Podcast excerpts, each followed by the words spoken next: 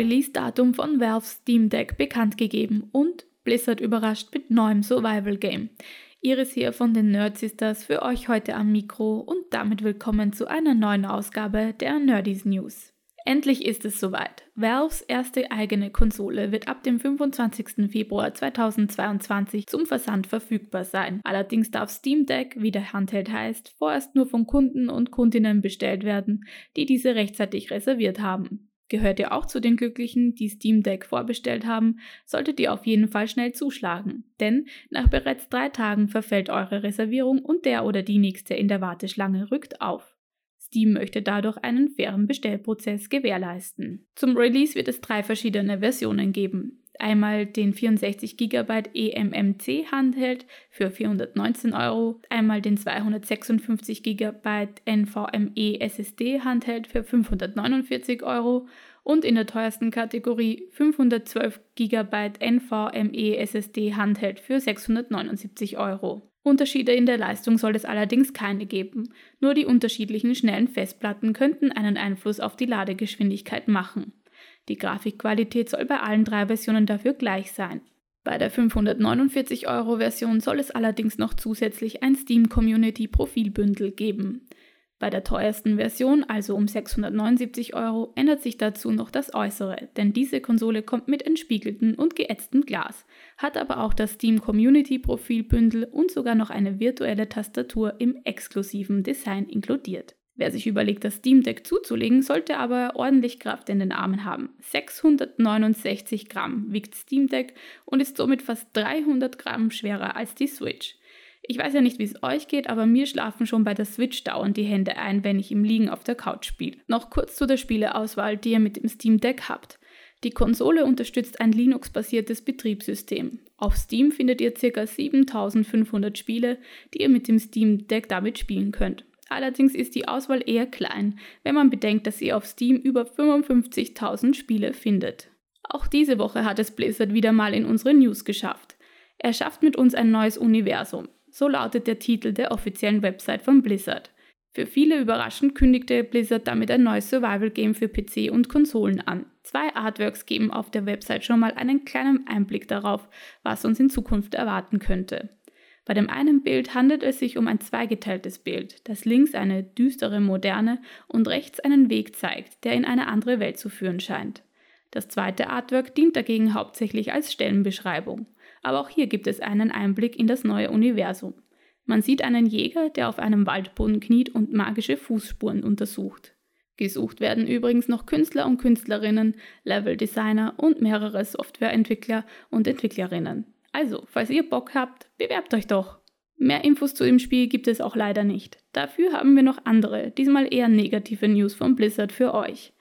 Die letzte Woche gegründete Gewerkschaft von den Qualitätssicherungstester und Testerinnen von Division Raven Software wird von Activision Blizzard offiziell nicht freiwillig anerkannt. Die neu gegründete Game Workers Alliance besteht aus 34 Personen und ist die erste Gewerkschaft bei einem großen US-Gaming-Unternehmen. Kündigungen, inakzeptable Arbeitsbedingungen und angeblich auch Misshandlungen haben zu der Gründung der Gewerkschaft geführt. Als nächsten Schritt muss die Game Workers Alliance nun eine Petition beim National Labor Relations Board einreichen, um eine Gewerkschaftswahl abzuhalten. Game Workers Alliance antwortete auf die Ablehnung von Activision Blizzard mit der Nachricht, es sei für Activision Blizzard eine Gelegenheit gewesen, echtes Engagement zu zeigen und neue und verbesserte Standards für Arbeitnehmer und Arbeitnehmerinnen zu setzen. Stattdessen habe sich Activision Blizzard entschieden, eine übereilte Ankündigung der Umstrukturierung zu machen, um zu versuchen, das Recht der Gewerkschaft auf Organisation zu behindern. Sei das Management vor die Wahl gestellt, scheint es immer einen niedrigeren Weg zu gehen. Die Gewerkschaft ist aber zuversichtlich, dass sie die anstehende Wahl gewinnen werden, äußerte sich Raven Software Einheitsmitglied Ona Rongstad letzte Woche gegenüber TechCrunch. Unserer Meinung nach wäre die Anerkennung und Zusammenarbeit mit der Gewerkschaft für Activision Blizzard endlich einmal ein Schritt in die richtige Richtung. Gute Neuigkeiten für Ghibli-Fans. Studio Ghibli-Producer Toshio Suzuki und Hideaki Omura, Gouverneur der Präfektur Aichi, haben das Öffnungsdatum des geplanten Ghibli-Parks bekannt gegeben.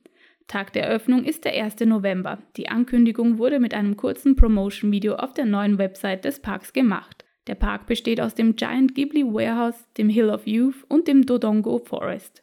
Im zweiten Halbjahr 2023 soll dann auch das Mononoke Village, inspiriert aus Prinzessin Mononoke, und das Witch Valley, inspiriert aus Kikis kleiner Lieferservice, eröffnet werden. Der Ghibli Park wird unter anderem eine 6,3 Meter lange Nachbildung des Flugzeugs aus Castle in the Sky und einen Nachbau des Schreins von Mein Nachbar Totoro haben. Während der Bauarbeiten des Parks werden übrigens keine Bäume gefällt oder andere Schäden dem Naturgebiet zugefügt. Ganz im Sinne von Ghiblis berühmtem Motto Save the Nature. Und abschließend noch ein paar Anime-News. Der Film Jujutsu Kaisen Zero erscheint im Rahmen der Kase Anime Nights auch in Österreich. In Japan ist der Film der erfolgreichen Anime-Serie bereits ein Kassenschlager und auch ich kann kaum erwarten, ihn zu sehen. Blöd nur, dass die Anime Nights für 2022 auf unbestimmte Zeit verschoben wurden. Noch ein Anime, der 2021 mehr als erfolgreich war, bekommt einen Kinofilm, Odd Taxi. In Odd Taxi in the Woods werden zwar bereits gesehene Ereignisse aus der Serie noch einmal thematisiert, aber es soll auf jeden Fall kein reiner Recap-Film werden. Die Handlung soll nach der finalen Folge fortgeführt werden. Am 1. April 2022 wird der Film in den japanischen Kinos zu sehen sein. Na hoffentlich ist das kein Aprilscherz, denn ich bin mega gespannt, wie die Geschichte weitergeht. Das waren auch schon wieder die Nerdys News mit mir, Iris. Schaltet doch auch nächste Woche wieder ein, dann gibt's noch mehr Nachrichten aus der Nerdwelt. Außerdem gibt es jeden zweiten Montag eine neue Podcast-Folge von uns Nerd Sisters. Auf der gleichnamigen Website und überall dort, wo es Podcasts gibt. Danke fürs Zuhören, Liken und Weiterempfehlen und bis zum nächsten Mal.